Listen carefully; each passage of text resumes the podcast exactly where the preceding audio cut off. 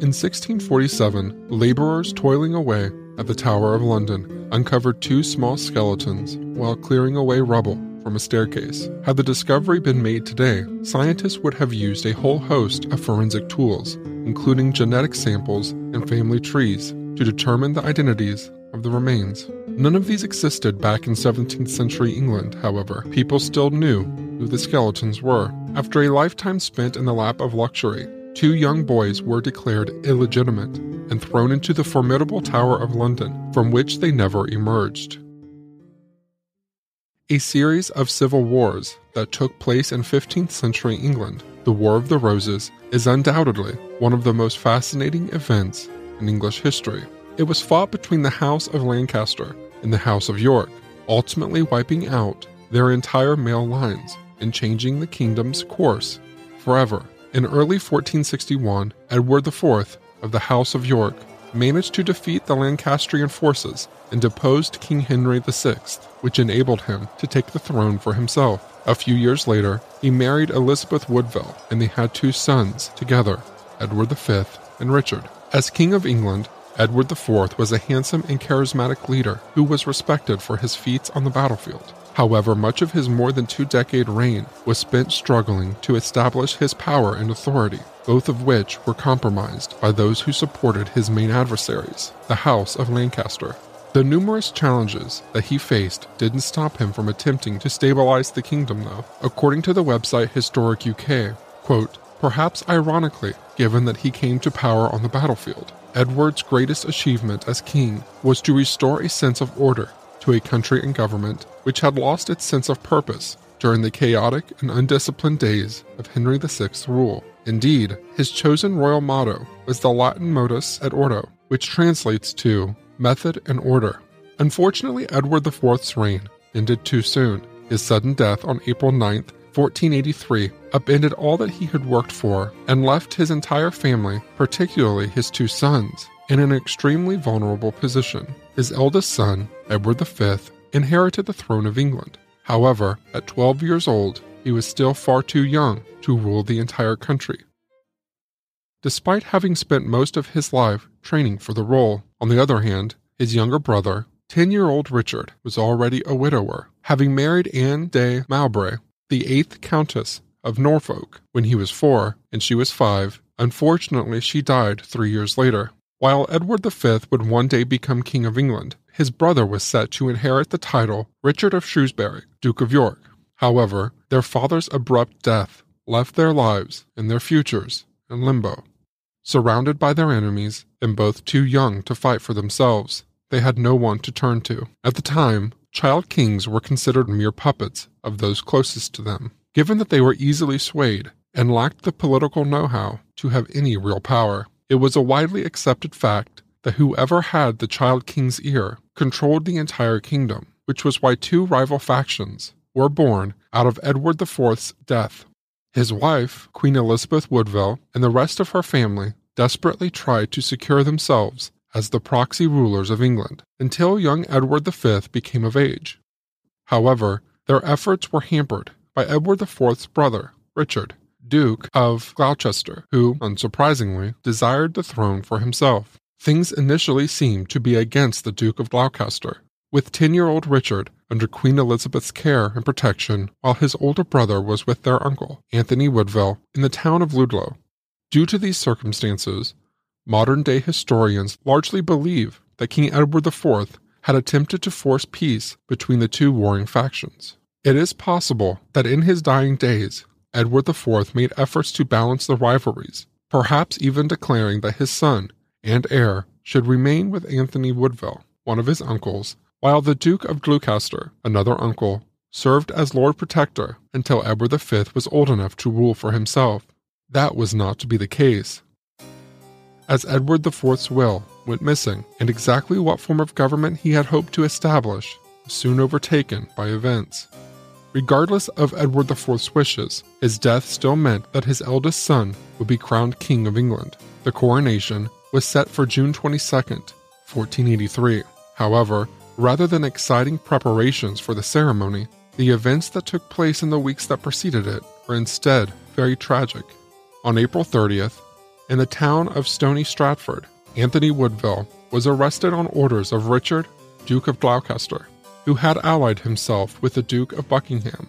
This triggered a coup, which spurred Queen Elizabeth Woodville to flee with her youngest son and five daughters to Westminster Abbey, where they sought sanctuary. Meanwhile, Edward V was escorted to the formidable Tower of London, where monarchs traditionally resided before their coronation. His own ceremony was repeatedly delayed, though, which led many to suspect that his uncle was planning something nefarious in order to take the throne for himself. A few weeks later, on June 13th, the Royal Council held a meeting to determine the fate of Edward V in England. However, it didn't take long before chaos erupted, with the Duke of Gloucester denouncing several individuals and claiming that they were all conspiring against him. As he was the appointed Lord Protector at the time, this offense was considered treason of the gravest kind, which meant that the accused faced the death penalty. Following a series of arrests, many were executed, including William Lord Hastings, who had worked as the late King's Chamberlain. Meanwhile, Anthony Woodville, the second Earl Rivers, was beheaded on June 25th, a mere two days after accusations of treason had been leveled against him. After his arrest, he and his half brother, Sir Richard Grey, had been taken to Pontefract Castle in the town of Yorkshire, where they would eventually meet their end. This sudden turn of events sent shockwaves across London, with the public living in fear and anxiety. Whispers were rife that the lives of Edward V and the Duke of Gloucester were at risk, which promoted the latter to send for his supporters in the north, who came to his aid with weapons and soldiers. Before Anthony Woodville was executed, though, Richard, the youngest son of late King Edward IV and his wife Queen Elizabeth, had already been released into the Duke of Gloucester's custody after his mother saw no other way to save the family and the throne of and blind affection rather than a sentiment to a foreign alliance, which rulers were supposed to do. As the daughter of a lowly knight, she brought nothing to the table and thus had no purpose whatsoever. Even worse was the fact that Elizabeth Woodville was no longer a virgin, having given birth to two sons by her first husband before his death. Given all this, Edward IV knew that his advisers would never agree to a marriage between him and Elizabeth Woodville, which was why they chose to hold the ceremony in secret instead.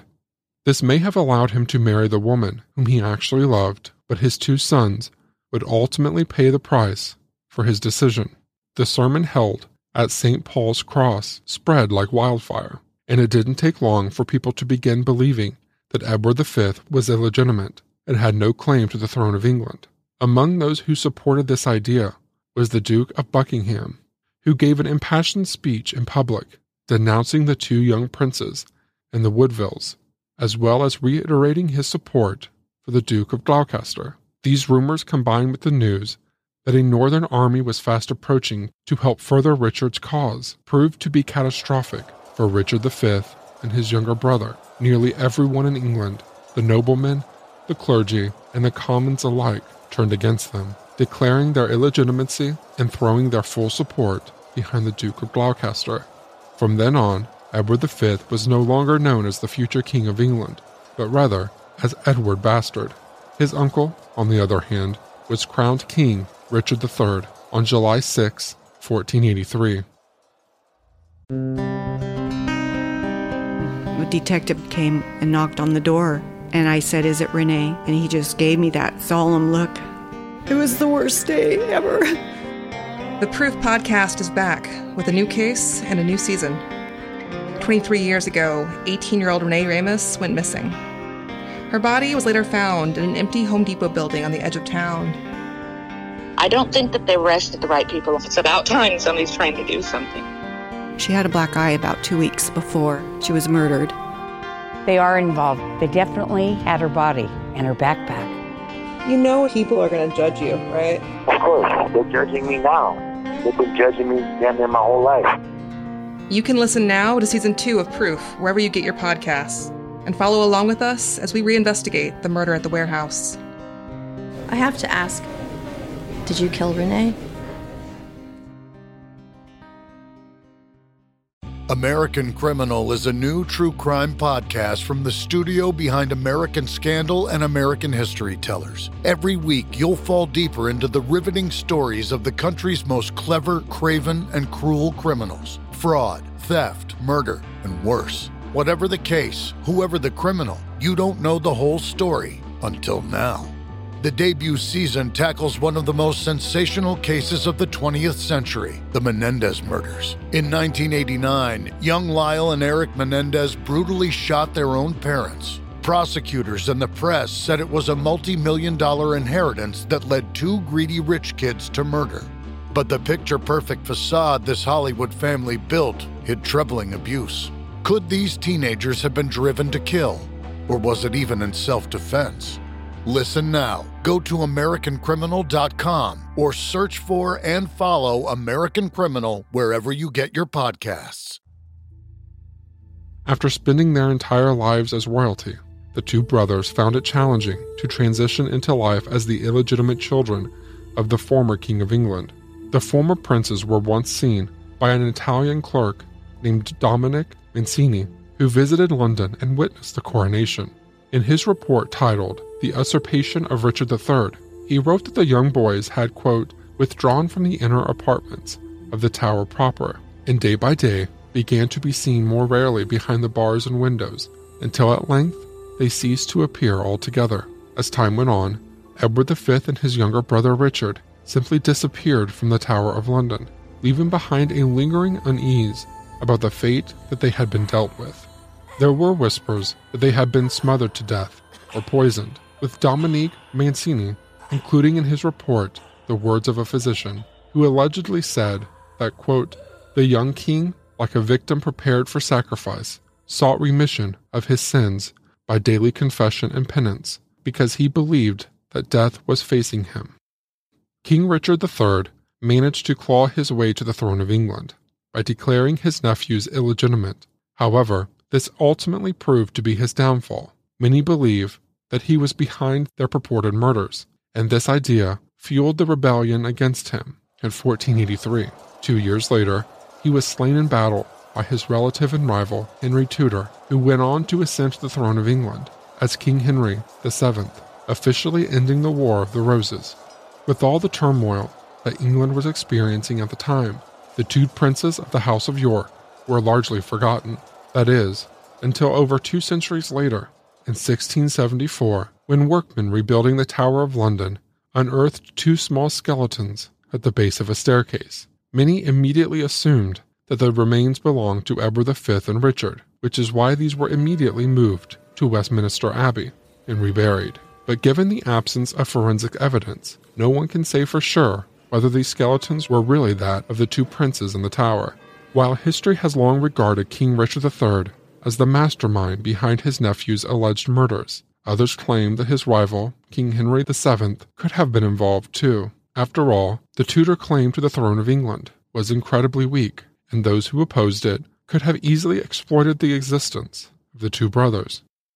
To quote Britain Express, if the princes lived, they both had a better claim to the throne. For Henry to become king, he needed the princes to disappear. That, in the eyes of many modern historians, make him a prime suspect. We may never know the truth about what really happened with the two princes in the tower, but perhaps this is the reason why the uncertainty of their fates continue to be an endless source of fascination, even though more than five centuries have passed since then.